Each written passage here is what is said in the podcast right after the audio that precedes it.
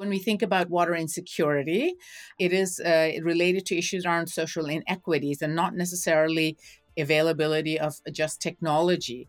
Uh, if we think about, for instance, back to the Flint, Michigan case of poisoning of a predominantly racialized minority population with lead in water infrastructure. That was an issue around infrastructure and technology that could be resolved with changes in infrastructure and technology, but then it was also an institutional failure, uh, which has resulted in years of that problem persisting. Hello, and welcome to the Ecopolitics Podcast, Season 2 Global Ecopolitics. This is a podcast for university students tackling some of the big questions in the field of global environmental politics. I'm Peter Andrée from Carleton University, and I'm here with my co host, Dr. Ryan Katz Rosene from the University of Ottawa. Ryan, can you introduce Dr. Sultana, our guest today? Sure. So, on today's episode, we're delighted to be speaking with Dr. Farhana Sultana, who is an associate professor in geography and the environment at Syracuse University. Dr. Sultana is an expert in water governance with uh, specializations in political ecology, international development, and decolonization, among other fields. When we first arranged an interview, Farhana reminded us that today, the day we're scheduled to do our recording, March 22nd, is World Water Day a day which asks us to consider closely how we can value water and safeguard it for everyone on the planet. So, this is a theme that I think goes underappreciated in the part of the world where Peter and I teach. Uh, that's the Ottawa Gatineau region.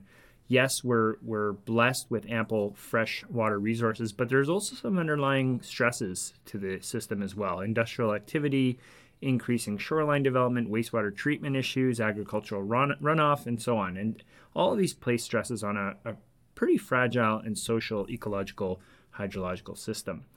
And that makes me think of the political relations of water in the land where I live, a land where the watershed has in fact been inseparable from the history of the Algonquin Nation and the dark irony of a water crisis faced by many First Nations communities in Canada, uh, which is one of the wealthiest and most developed countries in the world. So, Farhana, uh, this was a bit long winded of an intro, but I've reflected on some of the themes that come to my mind during World Water Day. What themes are front and center in your mind during this day? Thank you so much for inviting me, Ryan and Peter, to the Global Ecopolitics podcast. I'm really delighted to be here and happy World Water Day to uh, you and to everyone who's listening in on this later. And uh, so, basically, what World Water Day means to me is that it really forces everyone to recognize the importance and value of world fresh water because water is absolutely essential for all living beings to survive. Water is biologically necessary and non substitutable.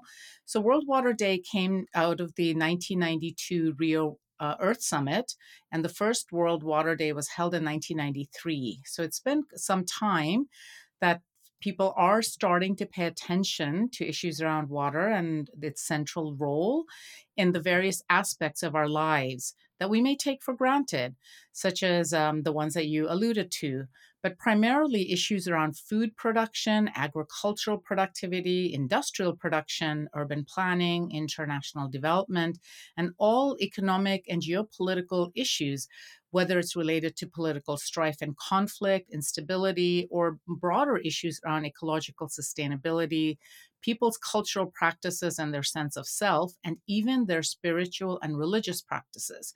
So, water centrality in the way we organize our lives is really important for people to generally understand.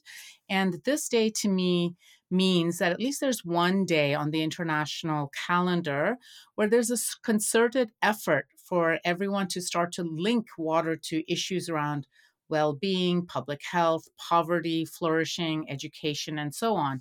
So, in other words, water is simultaneously economic, political, social, ecological, cultural, and spiritual.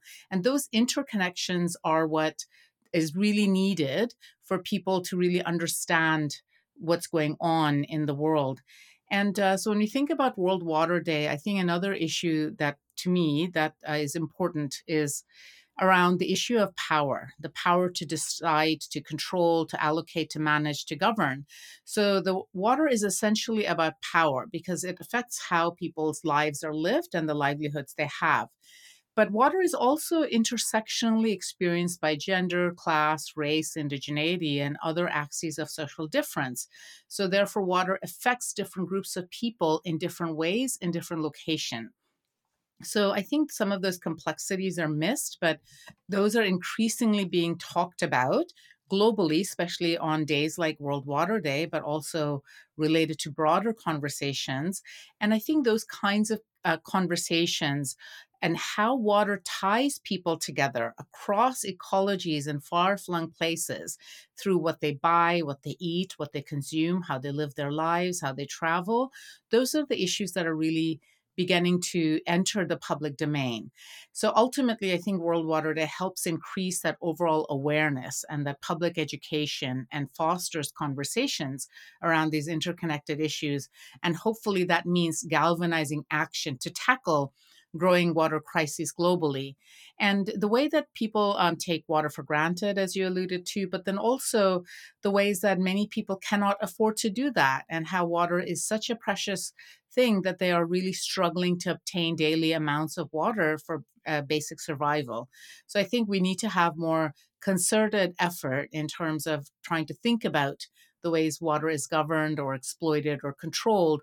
And my hope is that World Water Day helps raise public attention to these complexities across people, um, you know, from different age groups and social standings and different positionality so that we can all come to start to care more about water and its centrality in how we make life on Earth. Thank you, Farhana, for a very uh, comprehensive answer to that question. Um, really talking about the many meanings that uh, water has for us and values that uh, people get from water social, political, cultural, spiritual, and so on. Um, you went to questions of power, uh, the intersectionality of ex- people's experience with water. And then you mentioned at one point, uh, you know, the growing water crises globally. So I wonder if you can give us a bit of uh, you know, sort of a one on one, a basic introduction to the state of the world's water systems uh, today. And um, if you can, maybe categorize the main types of what we might consider socio ecological challenges facing the governance of water today. Thank you for the question, Peter. To understand the challenges of um, you know world uh, water governance today, I think some basic broad brushstrokes of information may be helpful um, to uh, listeners who may not be uh, very familiar with these issues. So, one of the things that I think folks generally understand is that there's really uneven distribution of water globally. So, when you think about the fact that 70% of the earth is covered with water, only 2.5% of the earth's water is fresh water, which is what humans and plants and animals can use. And of that 2.5%, we use that for a variety of needs. Majority of uh, the freshwater that humans um, access is for agriculture. That's about 70%. Then 20% goes into industry. And the last 10% goes into municipal and domestic use, so such as drinking water and sanitation. So what you can see is that there are competing demands over this precious amount of small quantities of fresh water that is accessible um, to us. And as a result, water becomes highly uh, contested and fought over in different ways and at different scales. So, what we're seeing is that water is becoming scarce. And this is not just about physical quantities, but issues around quality accessibility, affordability, and reliability of water sources. So, usually people t- tend to think about water only in terms of quantity, but we need to be aware of these other issues and then also the competing demands. So, clean, safe water that is really vitally important affects everyone's ability to live full and healthy lives you know engage in social progress um, to ensure ecological sustainability and this speaks to wider concerns about the way water is therefore governed, whether it's dammed, piped, polluted, contaminated, where some people gain while others lose out. So, when we think about uh, the global realities around the world um, regarding water, we need to start thinking of water as a cross cutting multi-sectoral entity, not just for like agriculture or industry or domestic or municipal use, but the fact that water does many things at the same time and it connects across categories that we have created in sort of an uh, anthropocentric way. And because water is rarely used for one specific or singular purpose. And what I mean by that is a water source, whether that's a naturally occurring one or a municipally derived one. And then also then therefore how that source is therefore treated. So right now we have over 2 billion people who do not have access to safe, reliable, clean drinking water daily. And then billions do not have access to safe sanitation and hygiene, which also relies on water availability. And this has really been challenging this last year of the COVID 19 pandemic when people didn't have sufficient amounts of water for hand washing to stay safe, even though that was immediate public health advisory from governments and international bodies. So, to even um, our collective efforts to deal with public health epidemics, to deal with issues around contamination or fear of contagion really relies on our availability of water. So if we have 2 billion people who do not have that safe, reliable access to clean daily water, that really jeopardizes all those people's ability to not only live you know healthy flourishing uh, lives but then also to basically survive um, and one of the other things that's related to the way we can think about socio-ecological water crises is how water change is effectively climate change because climate change is about too little, too much, wrong place, wrong time of water. So when we think about the way floods and droughts um, and sea level rise, all of these occur, which are the topics that are largely talked about in climate change, we recognize that these are essentially about the hydrosocial cycle in terms of how water appears or um, is uh, located in any place, but then also, therefore, how it af- affects so, uh, society, politics, the ecology, and the economy in that place. And I think the greater public knowledge about the ways that water comes to affect us wherever we are is how, therefore, we're able to then, uh, you know, think through in more complex ways how we understand uh, climate change or the pandemic or how we deal with agriculture or industrial pr- um, production. So I think finally, my point is that when we think about the socio-ecological challenges in freshwater governance, we need to be aware of the multitudinous ways and then the contextual matters that I was just kind of giving broad brushstrokes on. And some of the challenges that arise can be from structural barriers, it can be from institutional failures or shortcomings, um, regulatory failures, lack of understanding or knowledge of the complex and interconnected issues involved, or sometimes even apathy and lack of political will or lack of allocation of financial resources to address problems. So a lot of the challenges are not just naturally occurring, but then, you know, socio-politically derived. Farhana, I'd, I'd like to uh, ask a follow up question to that. And one of the words that you used uh, as you began talking about the, the many different challenges related to water was you mentioned that we often uh, bring an anthropocentric lens to it. And I'm wondering, as a, a political ecologist, um, what does it mean to think about water as a socio-ecological phenomenon? And i'm thinking about not only that you know the more than human world also needs water and is dependent on a water filled world like the humans are um, but also that sometimes I'm thinking there are times when water policy can, uh, when it does take into account the environment, maybe thinks about it as separate from the ecological world, as separate from maybe uh, human needs. Um, so I just wonder what what's your perspective on the, the socio-ecological nature of water and and how that figures or doesn't in water governance uh, discussions. Thank you for this follow up question. Um, so, when we think about these kind of socio-ecological challenges, uh, so as a geographer and a political ecologist, the way I think about it is that interconnection between nature and society as a dialectic or as a relationship. So, even when we're talking about what we consider purely social or e- um, economic or political um, entities, such as global political economy or um, you know industrial production or public health um, for somebody like me as a scholar who integrates um, those ecological and social understandings in much more complex ways it means being mindful about those issues around ecosystems other species about uh, different scales about spatial uh, organization, but also about temporal ways that things come to be. So, for instance, one of the terms I used earlier was hydrosocial instead of hydrological.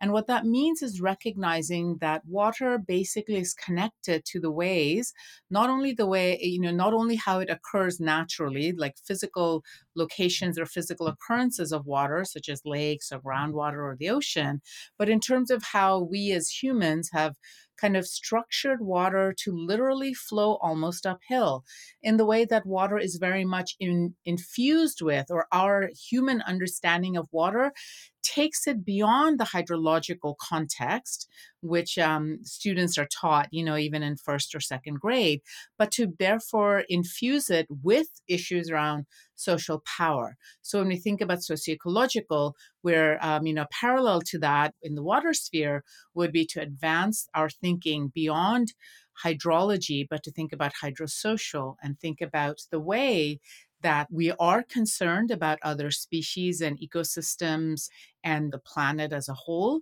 And then at the same time, recognizing the way that humans are very much embedded in those systems, whether we want to call them natural or ecological systems, and that we have intervened. So, to loop back into the first part of your question about anthropocentric, a lot of the ways we have organized how we use any natural resource is to think about human society and human needs. And it does seem to um, often come across as we're abstracting it outside of its natural or ecological context, but that is not the way political ecologists would approach studying any natural resource. It's about being very mindful of the ways that these are incredibly interconnected and very much imbued with um, issues around social power, but then also around issues of the way nature organizes itself in terms of the materialities and ecological relationships between living and non living nature. Thanks, Farhana. Uh, I find that uh, nature society dialectic framing really useful. And, and, and, I remember when I first learned about the hydrosocial cycle, uh, found that uh, concept quite useful as well in, in, explaining that that linkage. So appreciate your explanation there. I want to turn to uh, a phrase which comes up a lot in the titles of some of the books you've written, and that is the right to water. Um, and I'm just curious, you know, what what does the human right to water entail? Thank you, Ryan, for the question. So you are correct. Uh, many of my publications, including two of my three books, have the phrase uh, "right to water." So the background to that is that um, clean drinking water is a massive um, concern uh, globally, but uh, clean drinking water is considered a human right. And in 2010, the United Nations resolution on the human rights to water and sanitation was uh, passed. And basically, what this means is that it is up to countries to implement and ensure that poor communities have access to adequate, safe, affordable, physically accessible, and acceptable types of water and sanitation for domestic use. And what the um, resolution that was approved both uh, by the United Nations General Assembly and the United Nations Human Rights Council states, and um, quote, the right to safe and clean drinking water and sanitation is a human right that is essential for the full enjoyment of life and all human rights. End quote. So, what this means is if we think about global structuring around human rights or how we think about um, governance of water, to even think about um, having human rights to survival, the right to live, is very much predicated on our ability to replenish and reproduce our you know our species our very human bodies because again um, water is biologically necessary and non-substitutable. Uh, you cannot drink oil. You cannot find another thing to substitute water with so when we um, think about the right to water and why it um, had so much support from countries around the world uh, 11 years ago, is because the resolution gives governments something to work with in terms of the fact that the right to water is recognized as universal. Finally, it came a bit late, but it still came, and that governments therefore need to ensure this for their populations. It's a legal obligations of states to fulfill. However, this does not happen overnight and does not happen everywhere. So, guidelines were developed for what is known as the progressive realization of the right to water, which includes paying attention to a range of important things um, such as quality or safety, quantity, reliability, affordability, accessibility, availability, and acceptability. So these are not prescriptive, um, but they need to be figured out in each context by each government with um, their citizens and their peoples through what is known as principles of non discrimination, participation, and accountability. So these are the overall international guidelines. And why this becomes important is because they link up to wider issues around equity um, and also around sustainability, especially the Sustainable Development Goals or the SDGs. Um, and they speak to um, much broader but uh, pre existing concerns around fairness, democratic processes, um, rights, and accountability. So, what we're seeing is that uh, ultimately discourses around the right to water can thus uh, open up and foster wider conversations around democracy, around laws, around citizenship uh, and development. And it has definitely become a set of discourses and tools that have galvanized often very poor and disenfranchised communities to demand greater water democracy and citizen participation in water governance in their own countries. So, what the right to water um, and sanitation does is it addresses wider concerns around water justice and water insecurity. And this uh, rights discourse also, therefore, opens up the potential to challenge and address various related inequities, whether they are by um, gender, class, race, or other unjust uh, dynamics that are being compounded because there is a lack of water and sanitation. And it gives us a way to um, address wider concerns about, you know, racial capitalism or patriarchy or, um, you know, indigenous rights violations, because you can link up those violations to wider processes that are often hidden or ignored. And uh, water justice and rights to water, therefore, becomes an important tool to strive for those wider equity and justice concerns.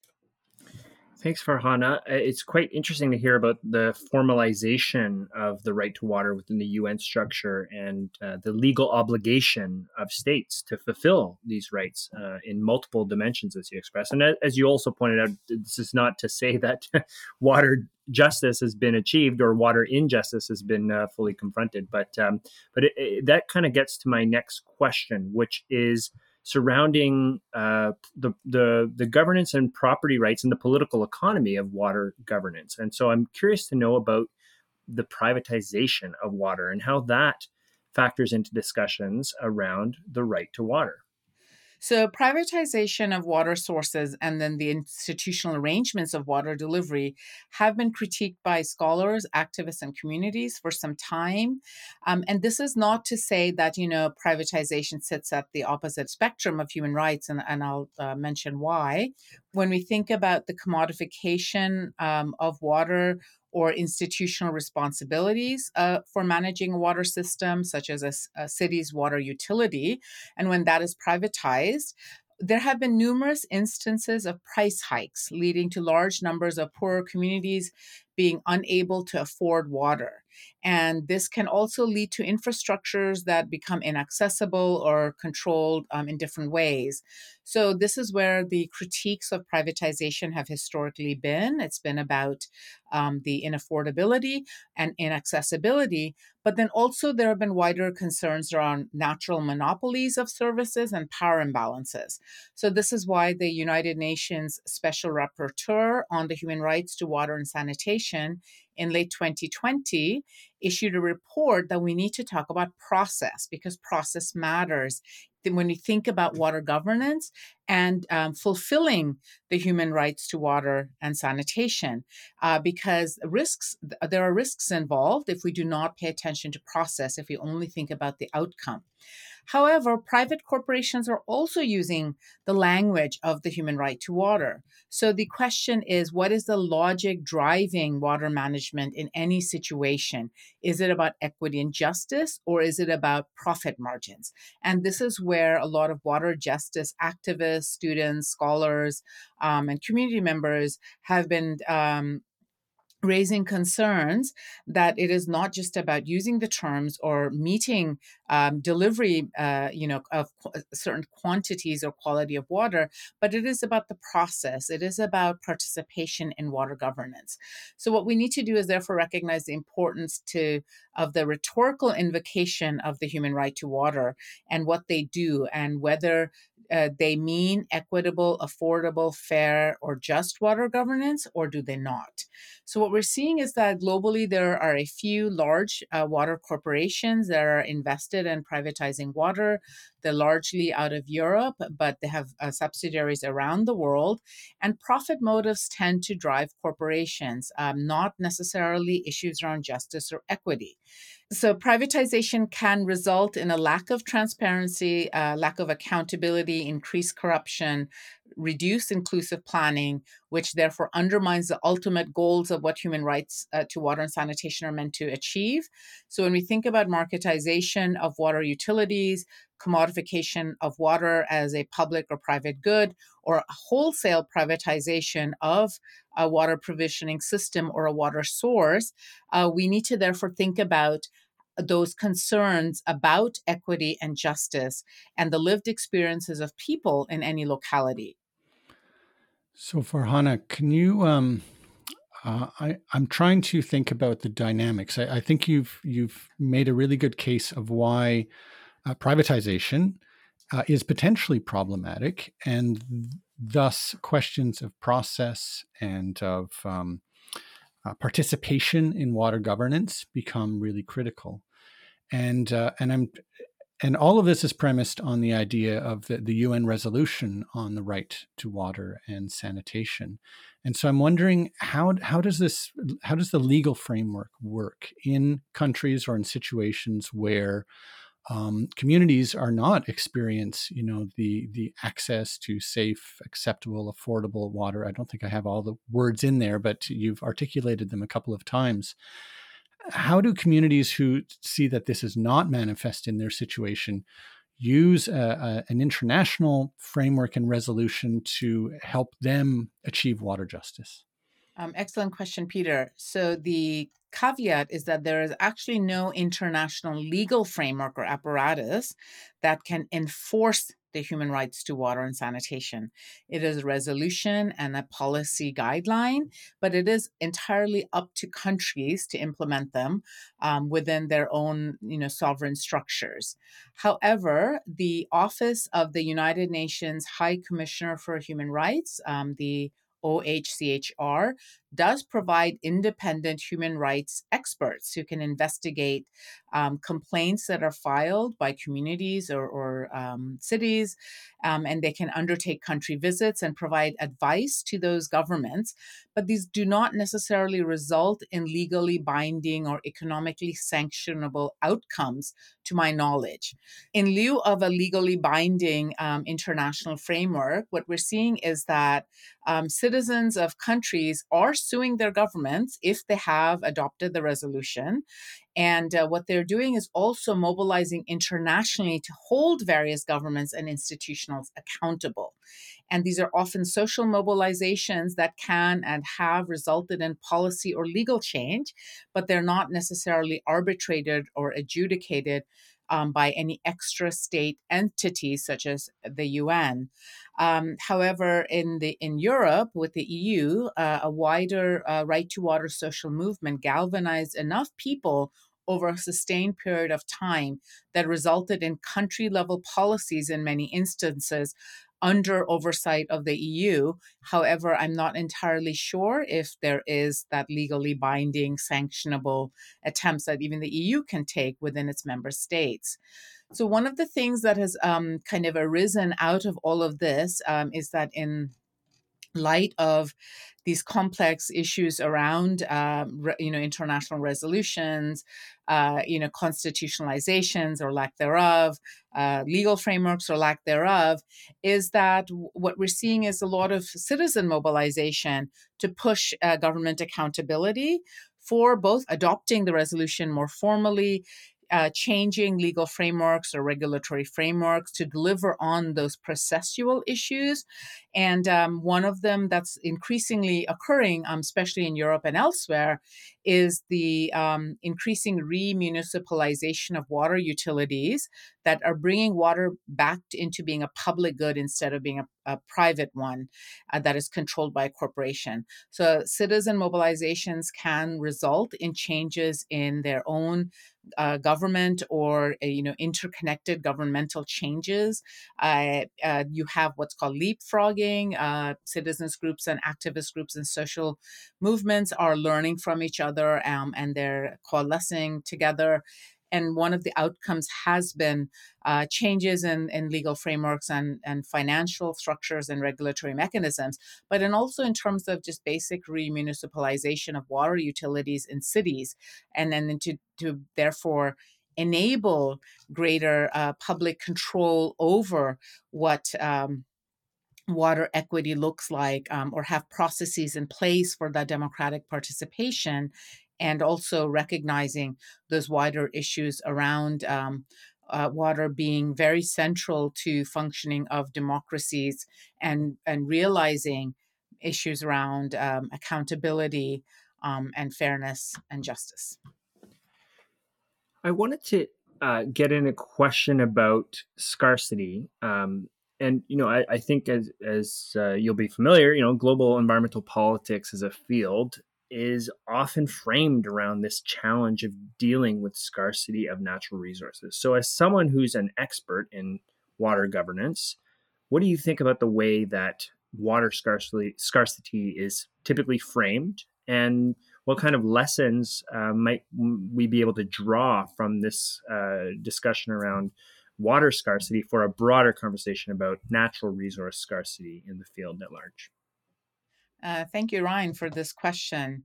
So, uh, water scarcity is predominantly framed as an issue of insufficient quantity, but this often overlooks um, water security issues at the household and personal level that is more than just about quantity, but issues around quality, affordability, availability, reliability, and so on. So the narratives of um, scarcity are sometimes problematic in that they don't necessarily really look into issues around manufactured scarcity or socially constructed scarcity, uh, which you know which you can have through um, issues around um, inaccessibility or unavailability. So, if a dam, for instance, diverts water from one region to another, you have a manufactured scarcity in the first region. Similarly, pricing can produce artificial scarcities that push people out of the market of being able to afford sufficient amounts of water for their daily survival. So, when we think about water scarcity, we really need to think about um, issues beyond total amounts, but how scarcity narratives are produced and how they travel and what they mean. And therefore, we need to talk about wider issues around distribution, allocation, and equity. So, when we focus only on total quantities, we obscure a range of things, um, and the framing can actually cause harm to marginalized communities.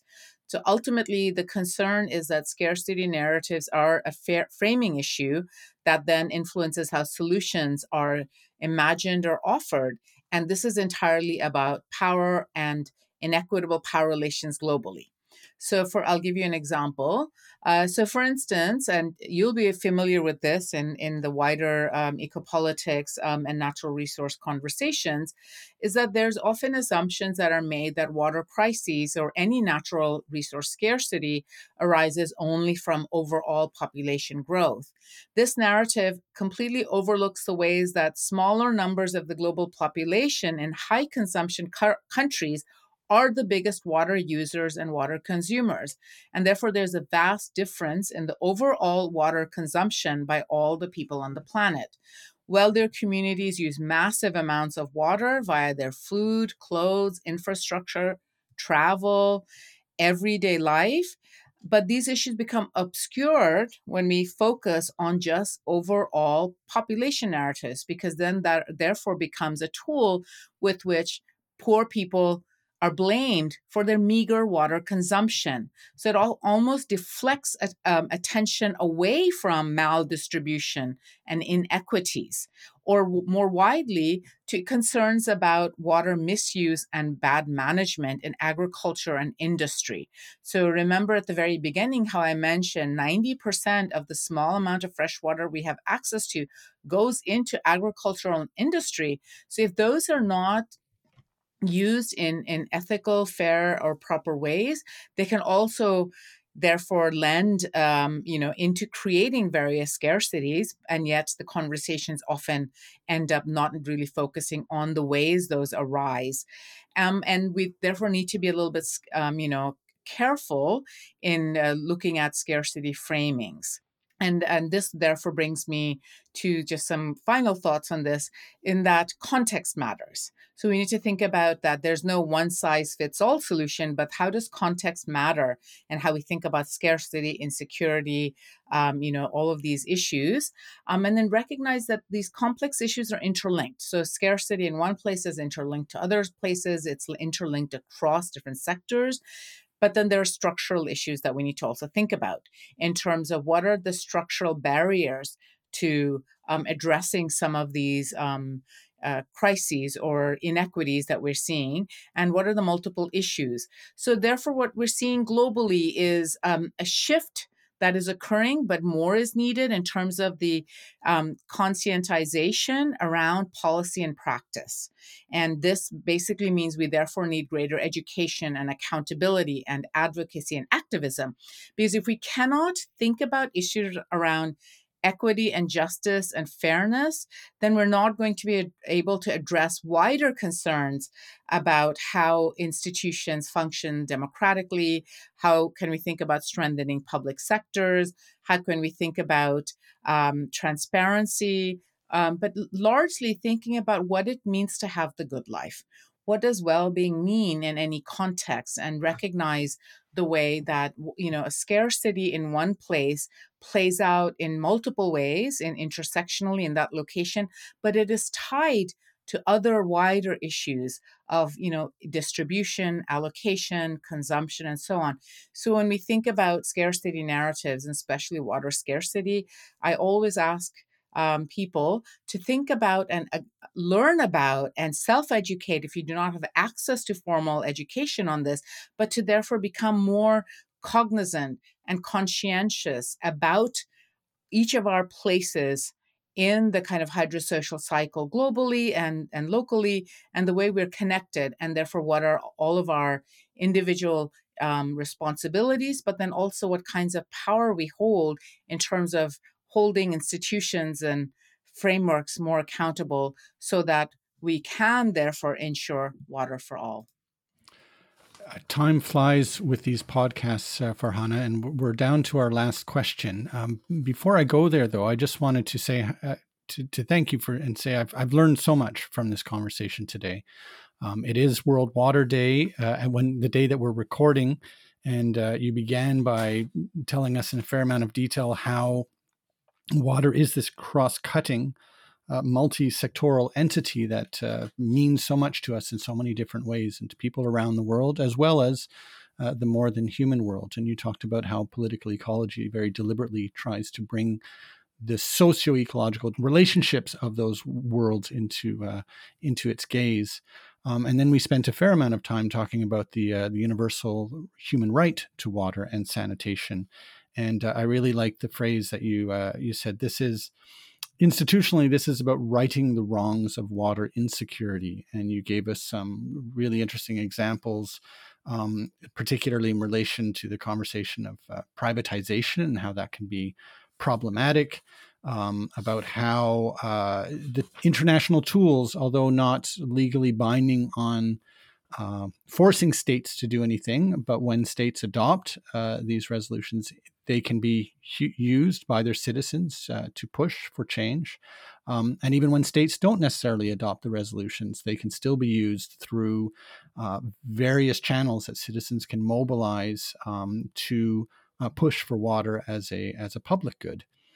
Um, and then this final conversation about water scarcity, uh, I think you res- responded really with a really interesting answer to Ryan that really brought uh, the framing of scarcity to the foreground.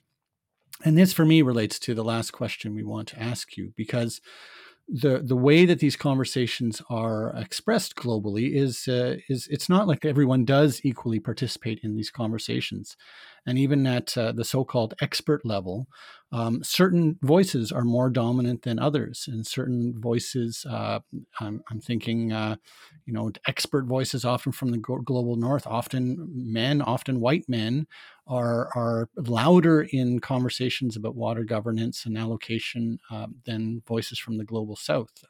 I wonder how you perceive how the deeper structures of racism and sexism in the knowledge sector uh, keep women and BIPOC scholars, in particular, out of the discussion when it comes to global environmental governance. Uh, thank you, Peter, for um, a really important topic uh, and an interesting question, which definitely merits sustained conversation. Um, so I'll just make some maybe some quick relevant uh, points or points that I think are important. So I don't think uh, people always recognize the wide disparity in knowledge production um, or the valuation of different types of expertise in and outside of academia. So whether it's in academia, policy sector, or decision making, and these are influenced by historical structural and systemic barriers of, of racism and sexism, as you identified, um, also white other um, intersectional axes of oppression. So when we think about why does this exist, and, and you just have to literally visualize who hold the top positions in academia, governments, corporations, nonprofits, and so on. You know, historically, these institutions are products of colonial and neocolonial processes that have largely left out um, BIPOC scholars. So BIPOC stands for Black, Indigenous, and People of Color. So when we think about global environmental governance, whether it's in academic knowledge production or in policy making forums, we have lacked consistently um, a range of BIPOC voices across the board. And this is not just BIPOC folks in the global north, but entire communities of scholars and experts from countries in the global south whose voices or expert opinions are often left out of international forums, like, for instance, on climate change. And this therefore impacts how policies and decisions are made, what is given priority, how funds are allocated. So, this has real implications on the ground. Now, of course, you may be thinking these things are changing. Yes, they are, which is great. But st- it's still very slow moving. Majority of people in positions of power are still, as you rightly identified, uh, largely uh, white men or people from North America and Europe. Um, and, and these are folks who have historically benefited from access to education, to networks, to and have social capital, have access to different spaces of privileges and power. So when we think about how global environmental governance, therefore, um, is framed, who is doing the framing, who is setting the goals and objectives, and the decision making on allocations of funds, hiring of personnel, timelines of project completion, um, so on, um, are therefore arising out of the lived experiences and local knowledges of the people who are at the top. And this is radically often different from the majority world or the majority population around the globe. So if we do not diversify these voices, we do therefore hamstring certain ways we frame and imagine what we know as the world. Now, the one of the barriers that BIPOC folks face are the things that I talked about in terms of access to education, scholarships, um, you know, privileges of social capital and networking, um, connections, job security, and so on. So these do limit our abilities to not only diversify, but decolonize what we know, how we understand what we know, and what we come to value and what we offer as solutions to global environmental problems. And these massive gaps in recruitment, retention, promotion, and celebration of BIPOC scholars and experts in and outside of academia or beyond academia um, really hinders the global desires right now to not just diversify, but to decolonize what we do and how we do it. Um, and what we're seeing um, across the board is that there is unfortunately a reinforcement of whiteness and expertise um, from the perceived superi- superiority of white experts, whereas BIPOC expertise is often discounted or ignored, even if those voices exist. And these often arise out of institutional racism, structural barriers to participation, um, uh, or just plain lack of recognition, or in terms of how we value different voices. Um, another way that this arises is not just um, having a seat at the table, as the saying goes, but in terms of subtle, subtler ways that people often don't think about.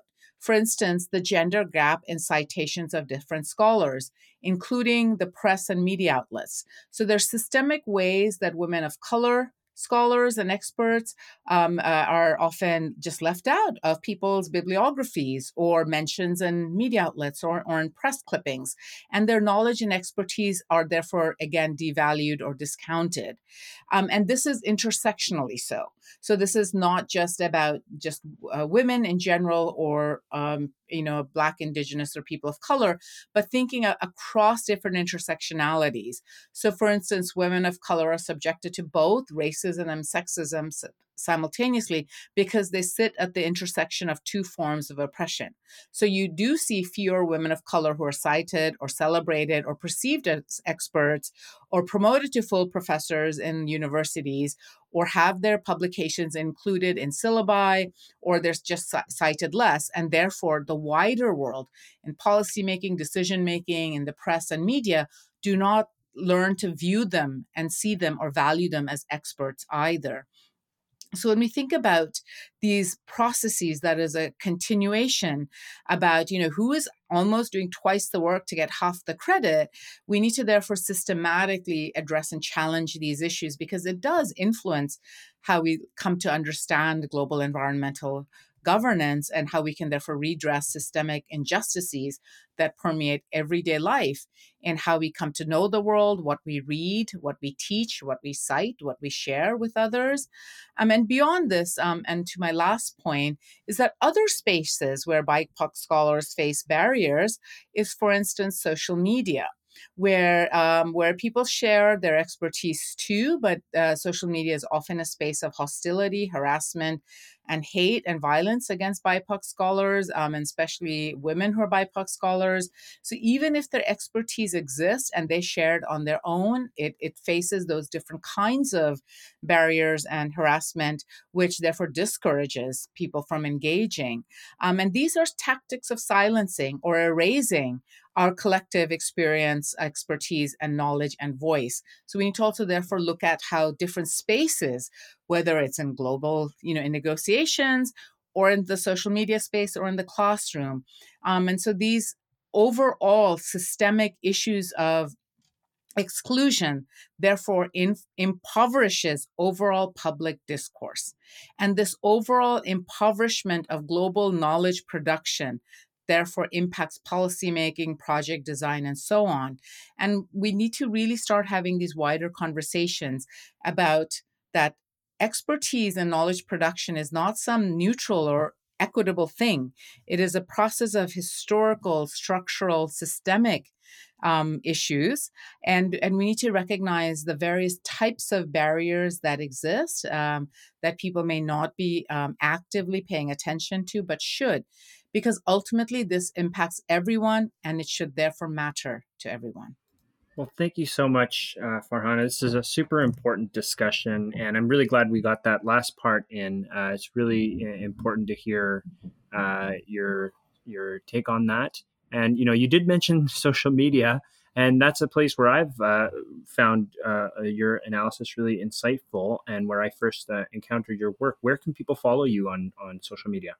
Uh, thanks, Ryan. Um, I appreciate you following me on social media. So, I do a lot of uh, public engagement and public education um, through my Twitter handle, um, which is um, at prof underscore F as in Frank, or rather my first name Farhana, and then Sultana, S U L T A N A. So it's at professor underscore F Sultana.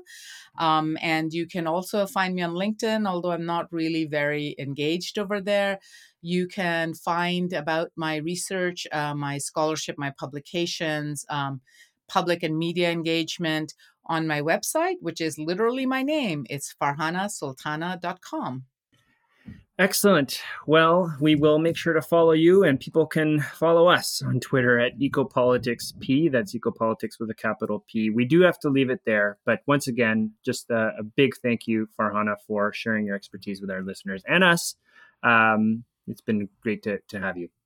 Uh, thank you so much for having me. It's been an absolutely lovely conversation, and I was delighted to be invited. So, thank you again, both um, Ryan and Peter. Well, thank you. And I'll roll the credits. The podcast is made available under a Creative Commons license. Uh, so please use it, uh, share it, enjoy it. Uh, we just ask that you provide appropriate attribution.